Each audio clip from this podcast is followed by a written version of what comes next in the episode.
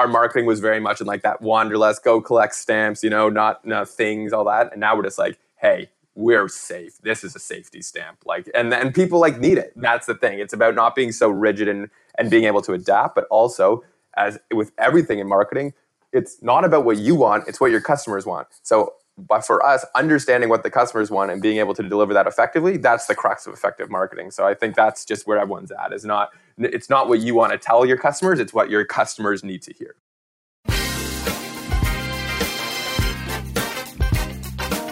Curious to know what industry leading marketers are looking to achieve in the ever evolving digital landscape? The How Agencies Thrive podcast by StackAdapt is dedicated to helping the new breed of forward thinking, savvy, lean, and mean marketers win in the rapidly evolving digital landscape. Time to thrive.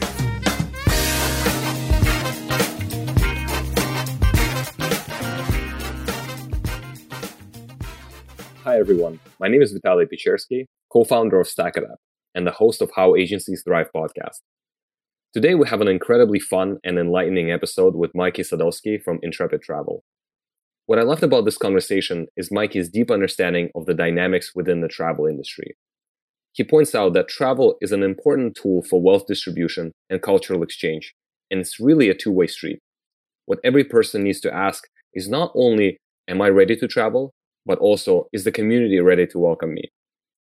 Both Jason and Mikey are passionate travelers and passionate marketers, and I loved hearing them banter, share stories of their travel, and their insights on what travel and travel marketing will look like during the industry recovery and post COVID. Now it's time to welcome Mikey Sadowski from Intrepid Travel. Hello, everyone. Thank you for joining the StackAdapt podcast, How Agencies Thrive. Uh, my name is Jason Larond. I am a team lead account director here at StackAdapt. I've been in the industry for about seven years, variety of roles there, starting as a programmatic analyst. I moved my way up to more of a sales focused role. But I've seen the industry evolve, uh, and I've never seen something like COVID 19, uh, especially for some of the verticals I work in. So I'm very excited to introduce my next guest today, Mikey Sadowski, or Sandowski. Mikey is the North American Marketing Director and Head of Global PR and Advocacy for Intrepid Travel. For anyone doesn't know, Intrepid Travel is the world's largest adventure travel company running sustainable small group tours in over 120 countries in all seven continents. So I'm very excited to introduce Mikey and have him on board. So thanks, Mikey, for joining us. Yeah, thanks so much, Jason. It's great to be here. Perfect. With that said, Mikey, uh, you've been on Intrepid for about seven years now. Um, you started as a marketing coordinator and made your way up to your current position now. How has the transition been from being the entry level position where you started to where you are today, leading marketing efforts for a more strategic approach? Yeah, I mean it's it's been a little bit a uh, bit of an amazing journey to be honest. Um, yeah, just celebrated uh, seven years back in January.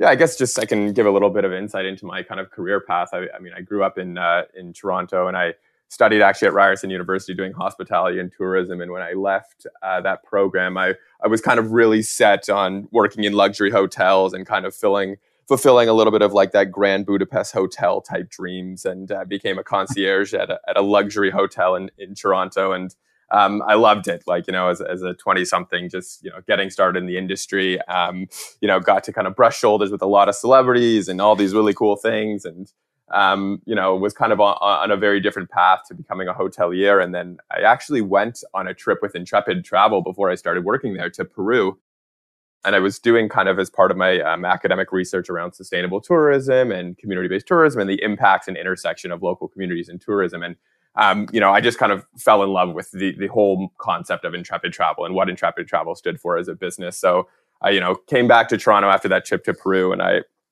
I, uh, I actually applied for the for the marketing coordinator job and I didn't get it. And I was like oh well you know that's that's annoying. So I kind of called back and I was like oh like what happened? And they were like oh like you didn't have any marketing experience. And I was like oh like fair enough. Like I guess that's how jobs work. So um, I I actually ended up asking to intern for the marketing coordinator. So I actually got started one level lower than that.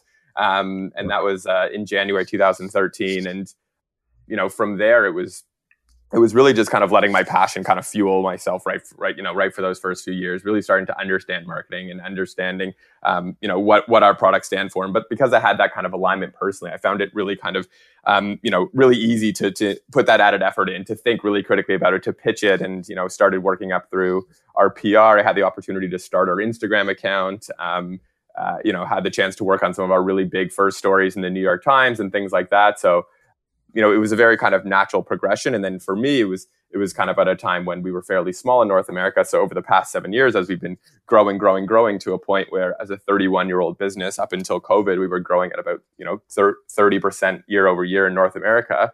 Um, a lot of it has really just been you know finding finding kind of ways to to tell our brand story and to to you know what I saw in Intrepid so many years ago and let that passion kind of come through in our marketing and our storytelling. Well, that's awesome and kind of funny to think about starting as an intern for a marketing coordinator. When I started as a marketing coordinator, I would have loved to have an intern do all the work I did not want to do, uh, which is just a funny story overall. But let's talk a little bit about Intrepid. Uh, let's pretend you're explaining the company as if you're explaining to a five year old. How would you go about describing it and convincing me it's you know the best way to travel? a five year old. Great. Yeah. Um, well, and just like as, you know, as a, as a precursor, I would just, you know, Intrepid Travel is the world's largest adventure travel company, as you kind of noted. And we're also the world's largest travel B corporation. So, um, you know, B Corps are businesses that um, kind of use their platform as a force for good. Some of the big B Corps like Patagonia, you may know. And, um, and that's a really key part of our ethos. But um, we run kind of small group tours for an average of 10 travelers in over 120 um, countries on all seven continents. And, you know, our kind of value prop is, is, is rooted in our mission to become the best travel company for the world. So we're all about creating incredible experiences that are good for the people and good for the planet. Um, if I were to kind of distill that down for a five-year-old, um, I would I would probably go the route of, of kind of asking them like what they love most about their city or their town or wherever they live, and you know, from them, you'd probably get, you know, thinking of a, of a conversation with a five year old, you know, maybe their favorite ice cream shop or their favorite playground or their favorite museum. And, and I'd kind of go back to them and said, imagine you were in a brand new city. And what if I told you there was a way that you could find all of those places the second you got there?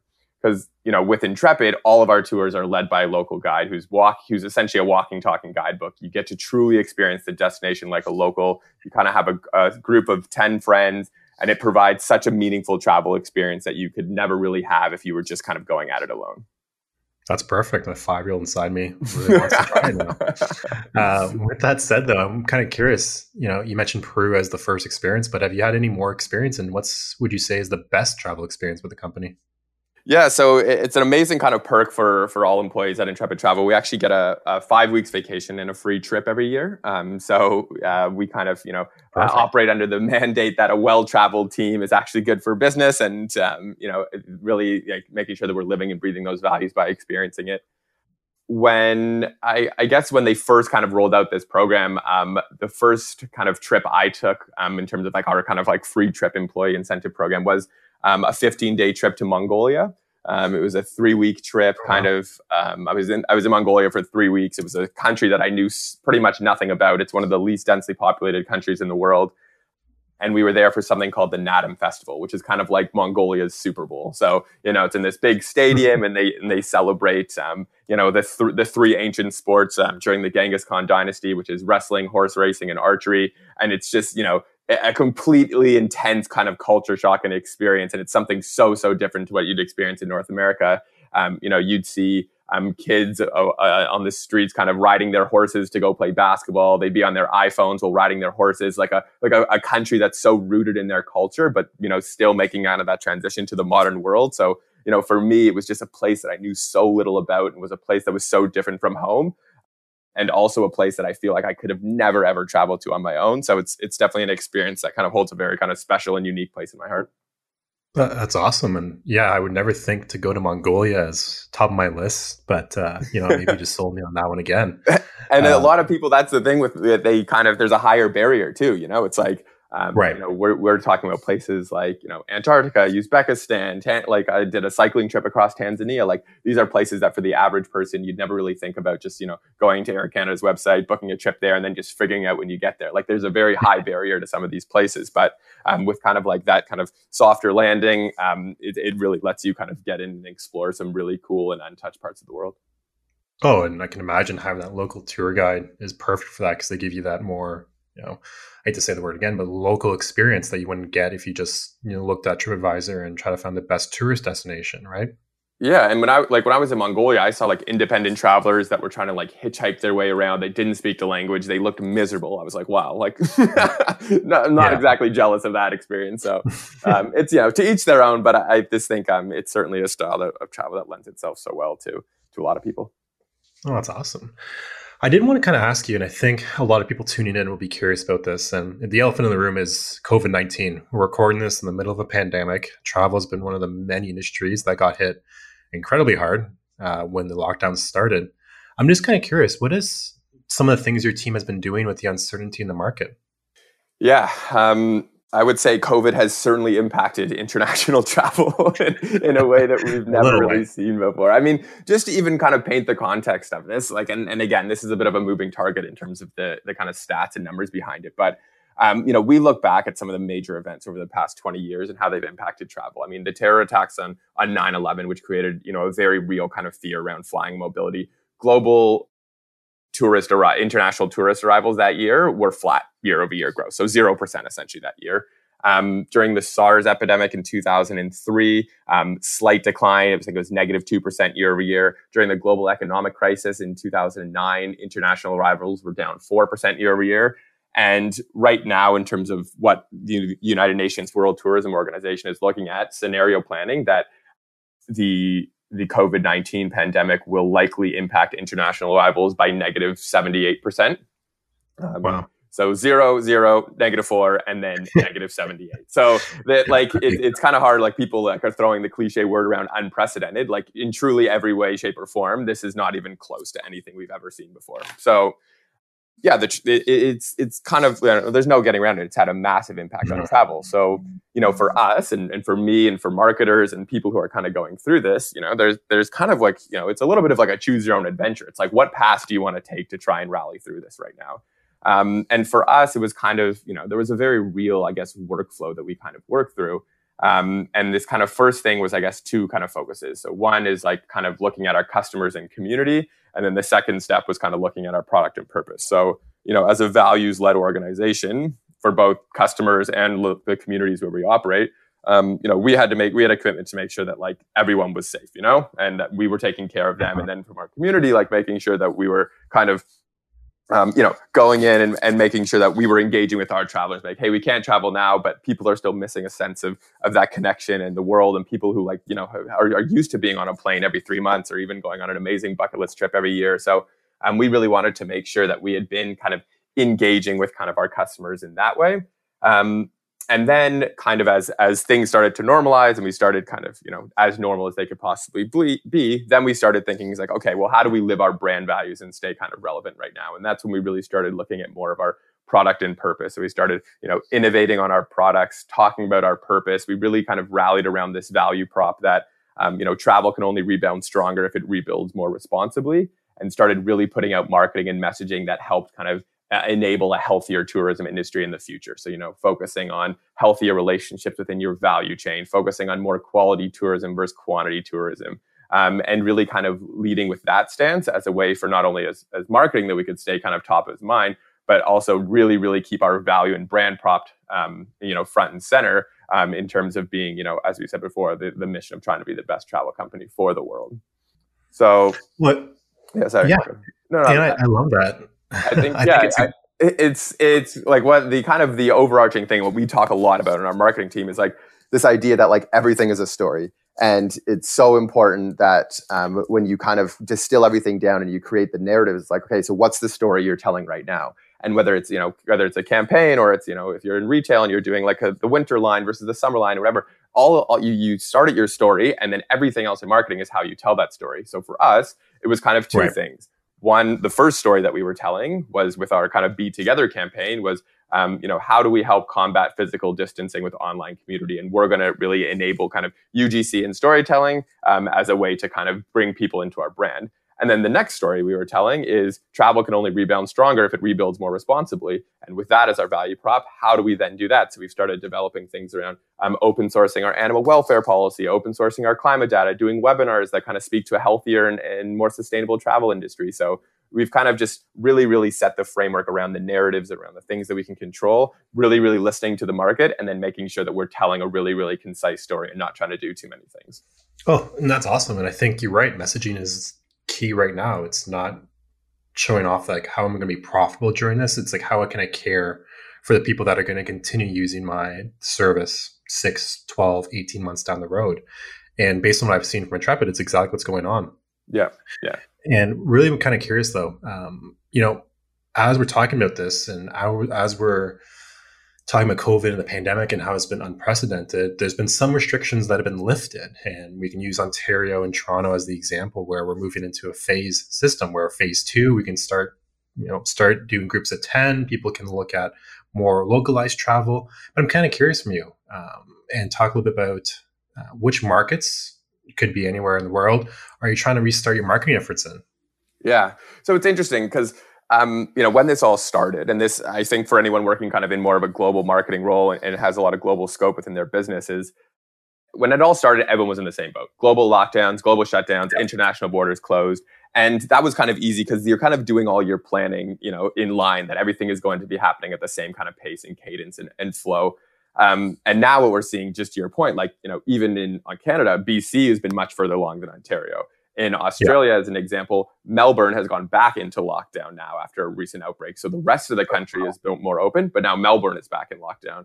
Um, and then London has been building air bridges and they can start flying to other parts of the world. So for us, we kind of like, you know, we're keeping things fairly aligned, but then really had to get get fairly tight and regionalized in terms of acknowledging that the world was just going to be very quickly in a lot of different places. So now for us, it's kind of, you know, at, at, the very, very top level, we're kind of shifting our marketing around, I guess, two things: the the product innovation and then the 2021 booking. So I, I speak to product innovation in the sense that we have to really understand how people are going to be traveling in the future and making sure that there's products that actually align with that. Um, I think you know Airbnb is a company that does this really well. I think a lot like you know, but companies that really adopt good design thinking build very strong bridges between their product and their marketing teams and for us we've we've always really really really valued that relationship. So our product team has really been working on um, a product called intrepid retreats which is essentially this idea of you know one central location and then doing a lot of really cool um, local and authentic experiences from from kind of one home base. So you know in a normal kind of you know situation with an intrepid trip you know you'd go let's say to morocco you'd go to you know marrakesh and then you'd go to the sahara desert and then you'd go up to um, mm-hmm. you know casablanca. So but in these kind of instances, it's like actually people are going to be a little bit more comfortable unpacking ones, kind of being in a little bit more. That familiarity is going to be a really big value. So we're talking a lot about getting our marketing efforts around product that's actually going to be be you know a really strong fit. And then the other the other issue is the core product and how we're going to going to sell our product and what kind of the runway and lead time is. So so you know in a normal booking environment, we're looking at like a hundred day lead time on average. And now for our for our core product, we're looking at you know 300 days or 400 days, where yeah. people are looking a lot more to 2021 bookings. So a lot of our marketing is around how do we kind of promote and talk about 2021 bookings. And when we look at the kind of categories and product focuses, what we're really seeing right now is kind of I guess these three things. There's um, we, we were kind of categorizing them as wilderness travel, wellness travel, um, and slow travel. So the slow travel kind of prescribes what we just talked about is a little bit slowing down of the pace, a little more control. Um, you know, not necessarily doing as much and seeing as much, and really just you know feeling like you're you're really comfortable in your environment. You know, wilderness travel speaks to places that have a deeper connection with the natural world. So places like Antarctica, places like the Galapagos, places where you're not necessarily in you know the downtown Tokyo or Beijing, and or you're you're in you know massively, massively densely populated cities and urban centers. So um, people are, are, really, you know, curious about, oh, Antarctica, you know, a place with no permanent human residence, a place that's, you know, always kind of given way to the natural environment is, is kind of really appealing right now. Um, and then wellness, like, you know, places where we, we can't kind of discount or discredit the, you know, the, the toll that this has taken on so many people, um, you know, myself included, and a lot of people are in, in our industry. Um, for the need that you know we do need to look after ourselves and take care of our well-being both mentally and physically. And you know there is you know when people are thinking about their travel experience the idea of you know doing something like around like a cycling trip or a yoga trip or or something where it's a little bit more like reconnecting and slowing down with their mind body and spirit i think um, there's a lot of appeal to kind of those experiences as well. Which is awesome. And you know it's funny you mentioned antarctica. Like it, it's some places you never think about going before especially when you have opportunities, like you said, major city centers like Tokyo or uh, Marrakesh, some places that you can really find um, more experiences than you would in Antarctica. When you go there, there's really nothing to go. Uh, it's honestly so. I I was lucky enough to go on a trip to Antarctica when one of my first couple years at Intrepid. It is like one of the coolest things that you can possibly do. Like you got to go down to the southern parts of Argentina. You're living in like you know mountain towns in southern Patagonia, um, and then you literally hop on a ship uh, for two days on the, what's called the Drake's Passage, and it's where the uh, the Atlantic and the Pacific Ocean meets, the roughest waters in the world and you literally yeah. go on an expedition to a continent that's um, you know not overrun. It, it's it's occupied and their permanent residences are penguins and orca whales and seals and it's and you know giant mountains and calving glaciers. And you kind of go down there and you're like holy like you know uh, uh, the, uh, us as a, as a society have essentially built over every piece of vacant land in in you know the six continents. And this is one where um, it kind of is like what happens if we just let nature kind of take over and let nature kind of do yeah. its thing? So um, it's such a rare and amazing thing. But you know, just uh, you know, in addition to kind of the point I was saying before, I think when we're talking about is you know going to Antarctica next, or going to Peru, or going to Morocco, or going wherever, a lot of the conversation that we just need to keep in mind for everyone is that we're so focused on like when Canadians can travel, we're so focused on like when Europeans yeah. can travel or Americans can travel, but we have to really really keep this critical conversation of like when communities are ready to have travelers. It's kind of like this this idea that like travel is very much a privilege. It's not a right. And this idea that um, like everyone's like, oh, I can't wait to go to the Taj Mahal. Like, does everyone even know what's happening in India? Or like, I'm so excited to go to Machu Picchu. Like, does anyone even know what the COVID status is in Peru? So I think this is also a really important recalibration of understanding that the, you know, travel is such an important distribution of wealth and it's such an important and valuable exchange of culture. Um, but people are really starting to see that, like, oh, like it is a two way street. Yes, it's about where I want to travel, but it's also making sure that these communities uh, are ready to host travelers and that you're actually going to be doing good by visiting. Yeah, and it's funny you mentioned that, and it's so true. I never really thought about the community itself, and you see articles every time now where it's like Europe is now open to Canada as of July first, and Europe is now open for localized travel. But you never really think about it. It's like, oh well, am I having a big impact when I actually land there versus you know when I'm bringing back? Yeah, it's kind of focused on making sure they don't bring something back to their own country. They never really think about what they're leaving there. Yeah. Um, so very interesting way of looking at that, and I, I kind of appreciate it now a little bit more than I was before. Awesome. It's great. And I kind of want to tie back a little bit. You mentioned this very quickly about messaging and it imperative, right? With yeah. no matter if it's organic or paid based on how you're presenting yourself to the end user, it's it's more important than ever nowadays. You see some brands that uh, might not do it well enough and it's taken the wrong way, or you know whatever it might be. We even saw back in the day where COVID first started, a lot of brands were changing their logo to show show social distancing as kind of a cool thing. Yeah. And everybody took that and never ran with it, and kind of more of a meme now. Um, but I want to pivot back a little bit and talk about generational profiles. So, especially for travel, uh, you can have anybody in the world traveling at any age group. So, what you say to a baby boomer isn't necessarily the same thing you would say to a Gen Zer, Gen Xer, in my case, a millennial you need to be careful nowadays with how you say it, just for the same mention or reasons I mentioned before. Do you guys have any strategies in place to you know accurately talk to the generations at large and kind of talk me through that line of thinking?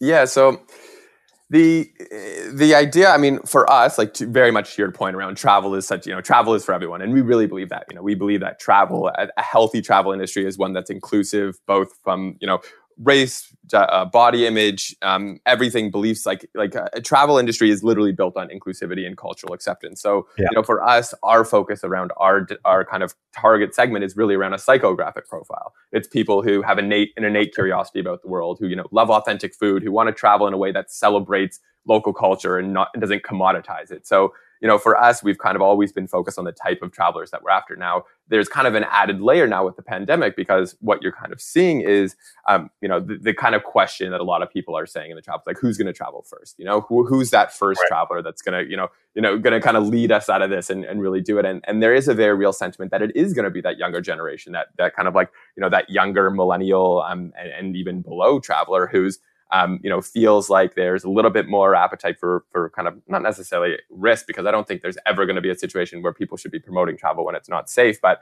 um, mm-hmm. where where you know just um, statistically, like there's certain health concerns that are are very much prevalent in the older generations, and um, yeah. I think there is kind of that that kind of mindset. So there is those little small, those smaller pivots where kind of thinking about, okay, what kind of price point are we are we going to start leading with some of our product? Are we going to start like you know? There's kind of more wins to be had about going stuff that's a little bit more accessible and affordable in terms of our product mix. Um, things that in terms of our imagery, like are we going to kind of position younger travelers in some of our imagery and how we're going to project our our kind of brand image right now, acknowledging of which kind of conversations and and then that kind of also ladders up to the types of stuff we're talking about. So like right now, as we're looking at, you know, more immediate bookings, we're looking at potentially Europe bookings, we're definitely looking at, you know, the rest of the year type thing. That's when we're kind of skewing, you know, a little bit younger, speaking to that kind of younger generation, that adventurous generation. But, you know, we're but by no means losing sight of, you know, the 2021 bookings and who's booking our Antarctica product in the future and things like that. So you know, we've always um, really, really built a brand on very inclusive marketing and speaking to everyone, and acknowledging that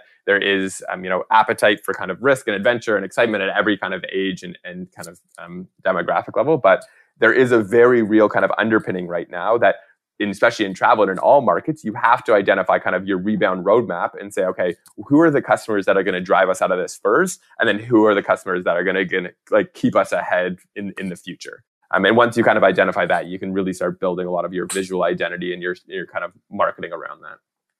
Oh, yeah, that makes sense. And psychographics, I think you're right, are, are kind of the way of the future. Now that we can have a lot more data points on, you know, whether they are more risk or more risk averse to travel versus you know whatever might be there. Um, but I'm kind of curious for like an average travel group that would participate in uh, Intrepid's outings do you have a wide variety of you know people in age and gender or do you kind of have that typical user base that likes to participate in the travel yeah, I mean, we do have so we have different product categories. Like we operate um, over 1,100 trips, so you can imagine like within that, there's a little bit of you know something for everyone type thing. But you know, we have an 18 to 29s dedicated project range that tends to be you know a lot more kind of budget hostel type camping camping safaris right. instead of lodge safaris things like that so obviously that's a younger skew and then we kind of have our, our more comfort product which is a softer landing a lot more four star accommodations all private um, transportation and that tends to skew to people with obviously a higher average household income generally people who are more um, retired age who who don't want to be you know changing locations every day and going on this really like arg like yeah. long adventure and overnight trains in India and all that stuff so um, it, it is a mix. I mean, at our core, we're looking at um, an average age of around 39 years old, and we tend to skew about 65% female um, in terms of our trips. And about half of our travelers are actually solo and independent travelers. So um, oh, people oh, who really, you know, and it's a really interesting subset and a really interesting group that a lot of people maybe outside of the travel industry don't really see. But you know, for for me as an example, like I work in a travel company and you know something I, am really passionate about, but it's very hard for me to find a friend to who wants to go for three weeks to Mongolia when they only get three weeks of yeah. vacation. I'm like, why don't you take all of your vacation and come to Mongolia this year? Like it's a it's a bit of a tricky value prop, but for some people, um, you know, they they want that experience. So for me, I went to Mongolia by myself, but I was never by myself. I was with a group of people that I met who were from all around the world and it's really interesting because I, w- I probably had that same mindset where you know I was looking at the travel kind of the group before we go and I was like oh cool like a 27 year old from Australia they're going to be my best friend and oh this person they're going to be but then you know I remember from our recent trip in, in India um, you know, the my best friend, one of my best friends on the trip ended up being like a 68 year old woman who was from New Zealand who used to be like a runway model, and she was like teaching us how to like catwalk on the on the rooftop in Udaipur. And I was like, in what world would I ever be traveling with this person? yeah. So, but it was like it was awesome, and you learn so much, and that's kind of when you like open up your like you know, open up your mind and open up yourself a little bit more to you know understanding and, and meeting new people. Where I think you have such amazing experiences. So yeah, I mean, we do have that kind of like core demographic as well. But I think for us, like we, the best kind of stories are, are from people who maybe in no normal circumstance would ever find their way in a trip together and ends up making kind of memories for life. Oh, and that's just amazing. We can kind of remove all sense of you know prejudice and you know this person shouldn't be traveling here and just take them as the person they are it, it leads to just some amazing experiences and yeah, you know that best. story about your your uh, new zealand friend is totally, i was actually in vietnam and you know same kind of style where we were just traveling on our own doing our own thing there but a lot of people there you wouldn't even imagine seeing there and you know yeah. there was a lot of you know people my parents age that were traveling uh, you know, walking down Hoi An and, you know, doing the same kind of stuff that I would do. And we were chatting with a couple that were in their 60s as well. And we had an amazing conversation with them and just understanding their life journey, how they decided to get there. And, you know, not being able to step out of my comfort bubble. I would never do that normally. And, you know, seeing these people, it's kind of inspirational, right? That I hope I can do the same thing when I'm their age. Yeah, and I think and like I think that's one of the most special parts of travel, and I think that's also you know what what really is is is hurting like right now for a lot of us, and I think you know especially and we won't get political here, but talking about obviously the political climate in the United States and things like that. Like, I think one of the worst things about this is the fact that people aren't crossing borders. People aren't, you know, hmm. meeting other cultures to the same level. People aren't, you know, learning and creating that cultural acceptance. And I think one of the worst things, obviously beyond beyond obviously the, the, the massive health, um, you know, tolls and concerns, is that fundamentally people aren't aren't seeing each other anymore. We're not meeting each other. There's not that new experience. We're very insular. We're thinking very much within the framework of our own borders, and and I think that's going to be a really that's a really um, sad byproduct. And I think it's probably one of the most important things of traveling. So when people start thinking about it, is getting out there and making sure that the world knows that we're all like you know all part of the same team here. And um, I think it's just an important thing that we don't really talk enough about in travel.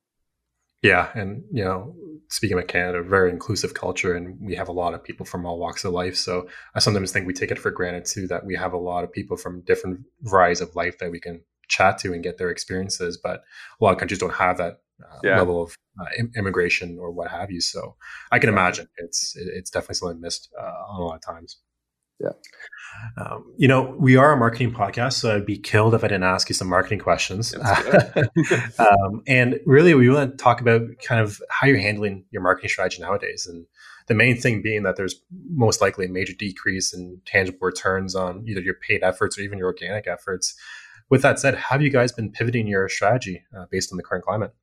Yeah, I mean, it's kind of like, I mean, uh, not, you know, we, we always have to kind of just find things to, to grasp at straws to keep us like engaged and entertained yeah. and fun, things like that. So I think for us, like, there's obviously a really fun silver lining on some level that we've kind of got to market without that like hyper hyper pressure pressure of, of like performance right now and really kind of focus on our brand hygiene and getting a lot of our really like you know getting all that storytelling stuff done so like so for us i mean i was kind of speaking to it a little bit before but you know the very first thing that we kind of did was uh, acknowledge that like the hard sell was gone. The, the hard sell was like completely out the window and we really just had to focus on um, our current customers and and even ba- any base level of customer acquisition that we could. So a lot of that what has defined our marketing over the past i don't know two three four months at this point in time um, has been kind of putting our customers at the front of their brand experience and I'll kind of go into, I guess, a little bit what that means. But you know, our first campaign that we launched was something called Be Together.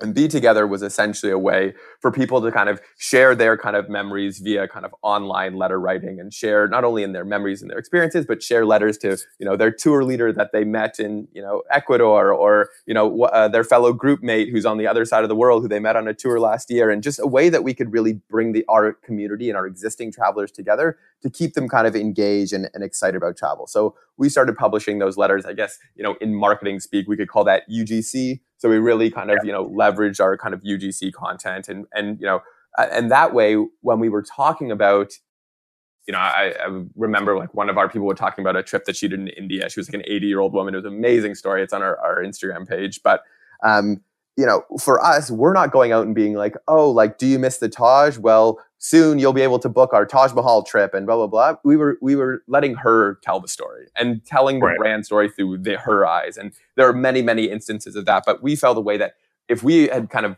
handed our brand and our accounts over to our customers, then they would be the ones talking about our product and they would be the ones doing it. And that was a really good way for us to kind of be very sensitive to the climate and not make it about us. So we kind of kept that value prop going around how do we kind of do this kind of on other people's kind of terms? And you know we've been really starting to kind of use kind of reviews into things and everything like that. So now we've kind of entered as we mentioned briefly into our next campaign which was be responsible.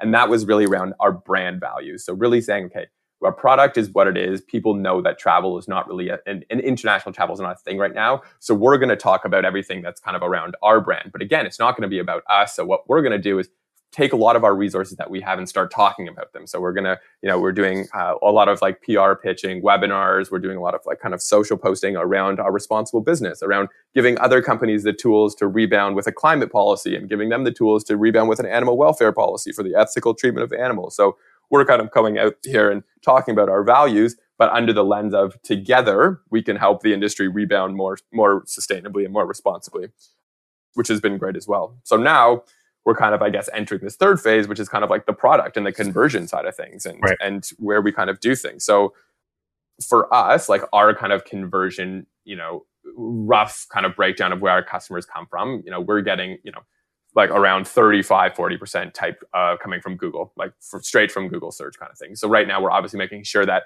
you know we're not going full spend and and on the uh, Instagram on the Google side of things, but we're making sure that in critical places like we were talking about before, where there is appetite for trips, you know, Europeans going to Greece, potentially Americans booking Antarctica 2021, we're really like honing in on our top destinations and making sure that we're kind of optimizing there. Um, and then the other big source of our acquisition is through kind of referral, word of mouth. Um, so making sure that we're building out really strong and tight, um, you know, programs within our CRM, within our mailing list, uh, making sure that we're starting to engage, bring people on journeys, get people like understanding where they're clicking through and things like that. So a lot of it right now is the game that we were talking about before, is looking at the world, looking at the globe, where are the travelers going, where are the interests, start understanding their like click journeys and things like that. And we're, we're kind of building very individualized and pertinent journeys that will kind of get people to a point where we know that we have a lo- we have a early opportunity to get people in London traveling to Italy, and we have an opportunity to get people in Australia traveling domestically within their own countries, and then to New yeah. Zealand. So it's very, very hyper targeted, um, and it's very much less necessarily about kind of the catch-all like travel everywhere in the world. It's we know that these places are kind of we know that these are safe we've kind of built our safety policies around it we know that the borders are open so instead it's distilling our 1100 trips in 120 countries to maybe like top 10 trips in the top 10 countries and just trying to create that focus and, and kind of win at a few things Oh, and that's awesome. I think, you know, you guys were ahead of the curve there when you started relying on, you know, your user generated content to push you know their own message forward. And it really brings together like you said that value prop that intrepid has of being that togetherness and uh, understanding that you know we're all in this together kind of thing.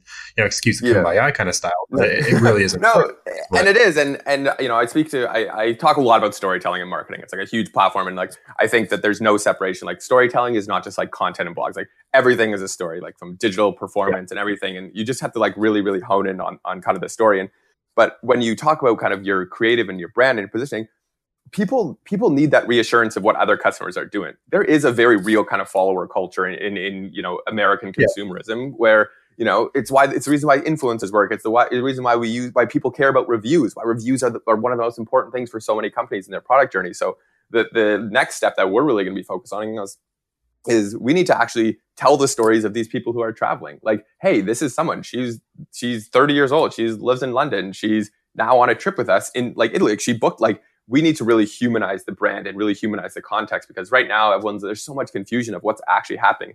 And we need to distill it down and be like, this isn't us telling you to book. This we're just we're facilitating the information. And these are people yeah. that are already traveling, having amazing experiences and things like that. So um, it's it's you know same thing with kind of like you know even at a small local scale like restaurants like what is the story of your restaurant? How are you how are you like going to ensure safety and all these things? And the restaurants that have really mm-hmm. come out use their channels be like hey we're this restaurant. We've put up these barriers. We've worked on these hours. We have these sanitation these things. That's great. Like from a customer point of view it's like oh that's great. And i see other people are going and i see it around on instagram and i see that you've made your due diligence. Like like that whole ability to tell your story around kind of your safety and your product right now is ultimately what's going to get people kind of um, you know more inclined to book first.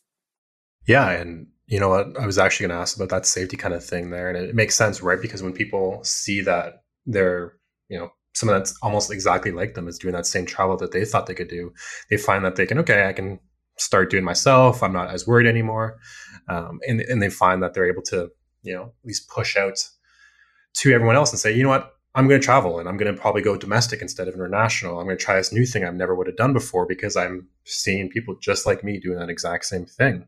Yeah, uh, and that's and that's like sometimes it can be like the less sexy kind of marketing and stuff. Like it's like the yeah. really technical like product side, but it's really important right now. And you know, for us, like our founder, um, he's on you know the the executive committee of the World Tourism uh, Travel and Tourism Council. So it's, it's this huge global governing body for tourism, and he actually helped develop the WTTC safety protocols, which obviously Intrepid Travel has very much been a signatory of and founding member of. So for us, like like we have that stamp, and for us, like yeah, we love chatting about like amazing trips, hiking the Inca Trail, cool things like that. And now we're just like, hey, check out our safety stamp. You know, we've kind of gone from like passport stamps to safety stamps, where like our marketing was very much in like that wanderlust, go collect stamps, you know, not no things, all that. And now we're just like, hey, we're safe. This is a safety stamp. Like, and then people like need it. That's the thing. It's about not being so rigid and and being able to adapt, but also as with everything in marketing, it's not about what you want, it's what your customers want. So but for us, understanding what the customers want and being able to deliver that effectively, that's the crux of effective marketing. So I think that's just where everyone's at. Is not it's not what you want to tell your customers; it's what your customers need to hear. Oh, and I love that, and I, uh, you know, I completely agree. Um, and I really want to actually dive into that point about you know people that are you know either looking to travel a bit more domestically or international. Um, have you seen any really trends? Knowing that international travel is basically zero, as you said, minus seventy percent or whatever number it is, are you finding more people are now looking to book domestic travel within their own country, or is it still just you know flat across the board? Um, yeah, so that's a huge piece. I mean, like when we were kind of talking about this in the early days, and when we started building it, like we built a whole range of new product called, you know, closer to home, and it's like our, our kind of localized travel, and and we also do day tours and things like that. But you know, when we were when we were like, you know, situation planning, I mean, it didn't exactly take like a you know a scientist or an, an epidemic, like like someone who's like specializing yeah. in epidemics to understand what's happening here. Like we were like, okay, so everyone's at home in quarantine. Okay, so then the next step, you can maybe go walk around your neighborhood and the next step is maybe you can go visit your, you know, mo- your mom or brother who lives 10 minute drive away. Then maybe you'll be able to travel within your province. Then maybe you'll be able to travel your country.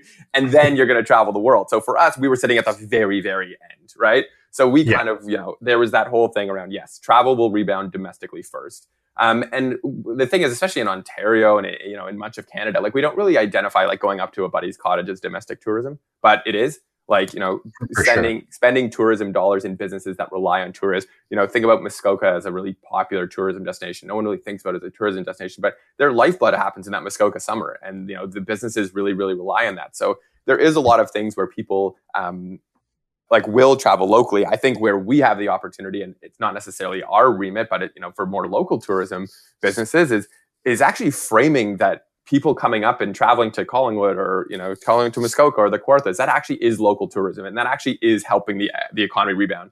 And if people actually knew that a cottage weekend was like, you know, we could create some saviorism culture around that, being like, you can come to a cottage and it would actually really, really help our community. They're like, oh well, yeah, here, I'm uh, call me Mother Teresa, like I'm in, kind of thing. So it's that's the marketing aspect where we need to kind of shape the story that the rebound and and it's critical that we need people to be traveling locally because that's actually going to help these economies rebuild. So from a trend point of view absolutely it's the local tourism side of things. It is traveling closer to home. Um, and then beyond that i think we spoke to it earlier before. It's it's destinations that offer a much deeper connection with the natural world and le- much less about um, major urban urban centers and urban environments. And um, i think as well what's kind of come to a head is is really really this focus on quality tourism versus quantity tourism because we're not going to go back to a model where uh, you know we're going to have millions and millions of people on Santorini huddled up like sardines in a tiny little island. Oh, we need to start recalibrating on what healthy tourism looks like and quality tourism. Um, you know, it, it's it's funny because we talk about all these tourism destinations that are overrun with tourism, over tourism all throughout yeah. Europe.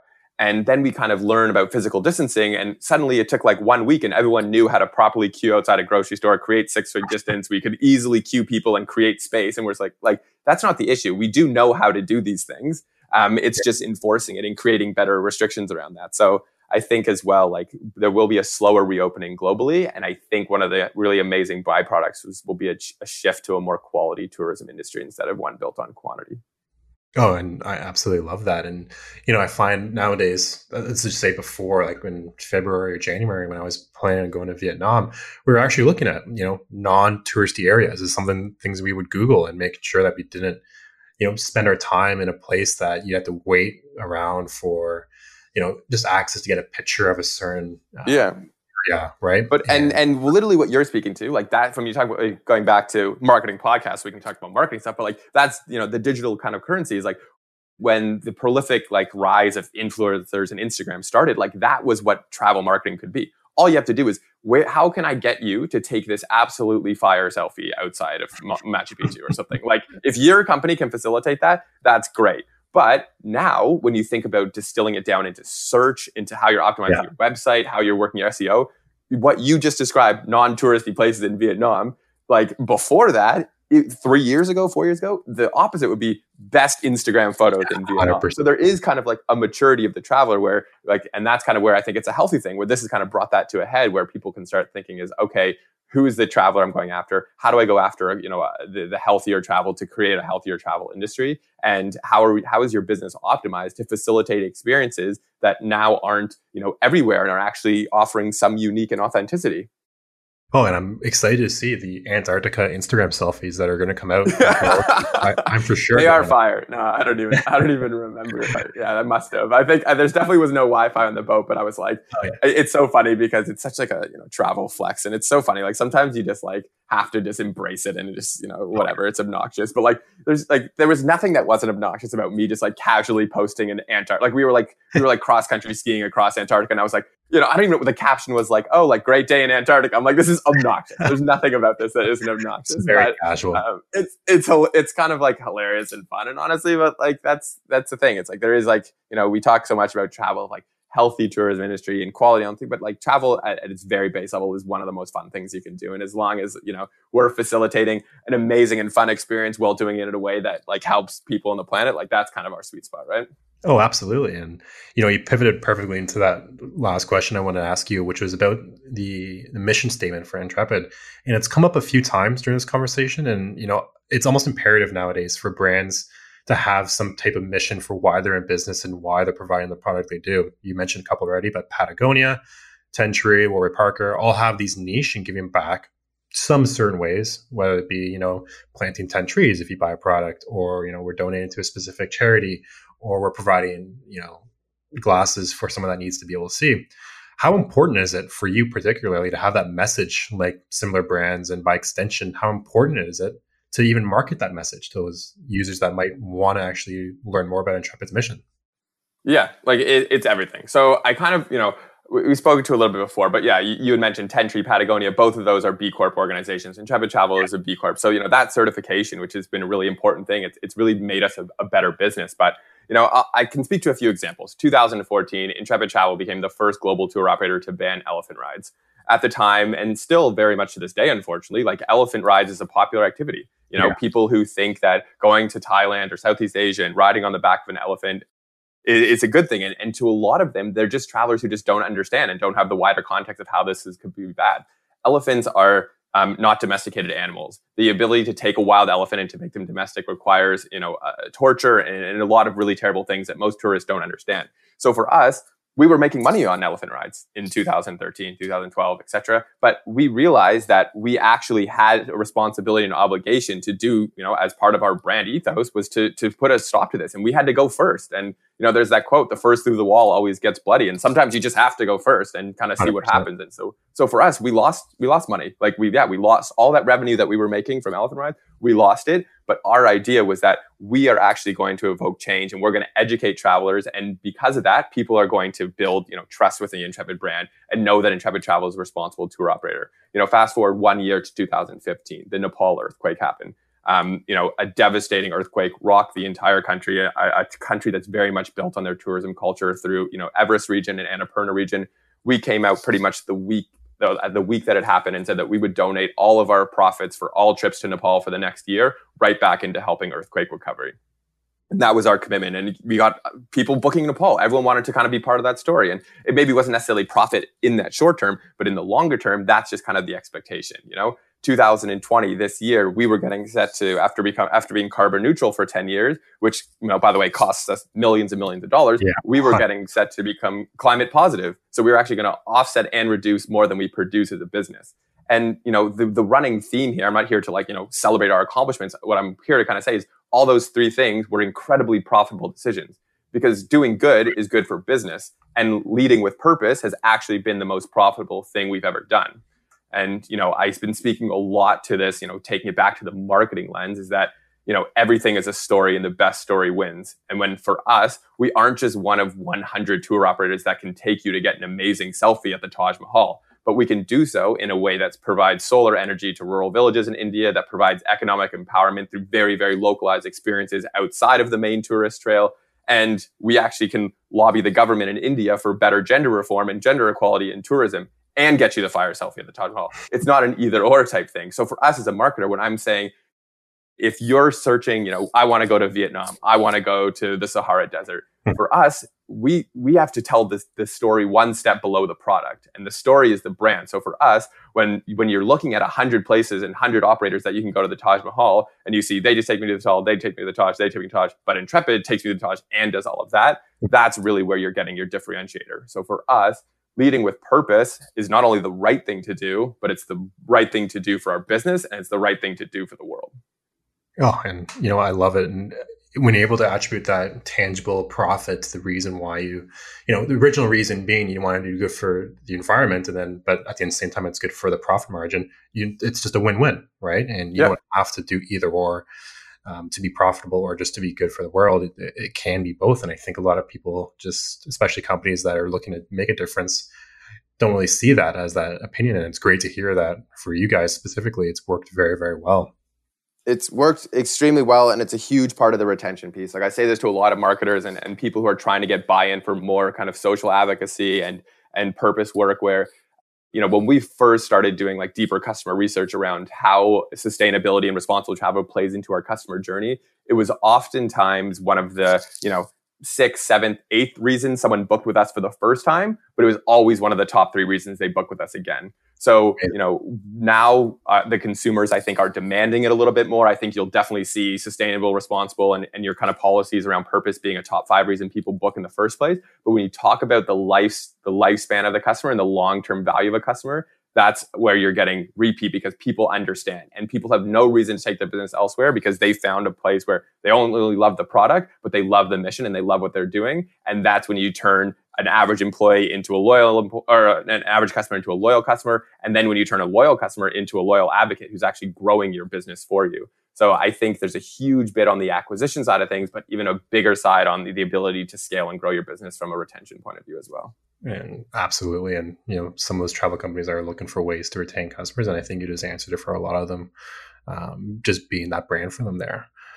With that said, Mikey, we've been talking for about almost an hour now, and you know, Ooh. I think we could talk for three or four hours more about this because I'm really enjoying the conversation. You know, we've chatted a lot about building that story, building that user generated content to make sure that people understand that you're there for them when they need to be there and not just there for when they're ready to book. You're there 24 seven and all the, you know, the stories behind why you, you do the marketing you do and the result of that. So I think we've had a lot of good talks here. I want to throw it right back to you if there's anything else you wanted to add on about, whether that be Intrepid's mission, what you guys are doing, or any suggestions you have for travel companies out there that are kind of looking around and have zero idea what to do. Do you have any advice for those travel marketers that are, are looking for that answer? honestly just for for all travel marketers right now my advice really would just be to hang in there like it's been a really really tough road um, i think we're starting to see some some you know some level of normalcy returning right now but honestly, the biggest thing is to kind of look after your people, look after your team. Um, and the biggest thing is also just to, to think about kind of the communities that you're traveling to and making sure that you're telling a very complete story. I think right now, like the best thing that anyone can do, marketers in the travel space or beyond, is really, really have really strong focus around what you're doing. Understand how your brand adds value, adds value to the world, adds value to your customer. Um, and I think if you can create kind of focus around that and define your value prop, um, you can you should be able to really make it out of here. Um, but make sure along the way that you're taking care of yourself and taking care of your team. Mike, I love it. I think it's a great way to end the podcast. Again, I really appreciate you taking the time today. I think a lot of people can, you know, relate to what you guys are doing, and you know, you've made an intrepid customer out of me just based on this conversation. So I'm excited to when I can travel to Antarctica and take that selfie. awesome! I, I, can't wait, and uh, thank you so much. I really appreciate the time, and it was a great chat. Awesome. Thanks, Mike. Appreciate it. All right. Thank you. Thank you very much for tuning into this episode today. If you like what you heard, it would mean a world to us if you do these three things. Subscribe to the show and leave us a review. If you're listening to this and know someone who would find this episode valuable, please share it with them. And finally, please share it on LinkedIn. If you have questions or feedback, or would love to learn how agencies or brands work with StackAdapt, find us at www.stackadapt.com. Thanks for listening, and I'll see you next time.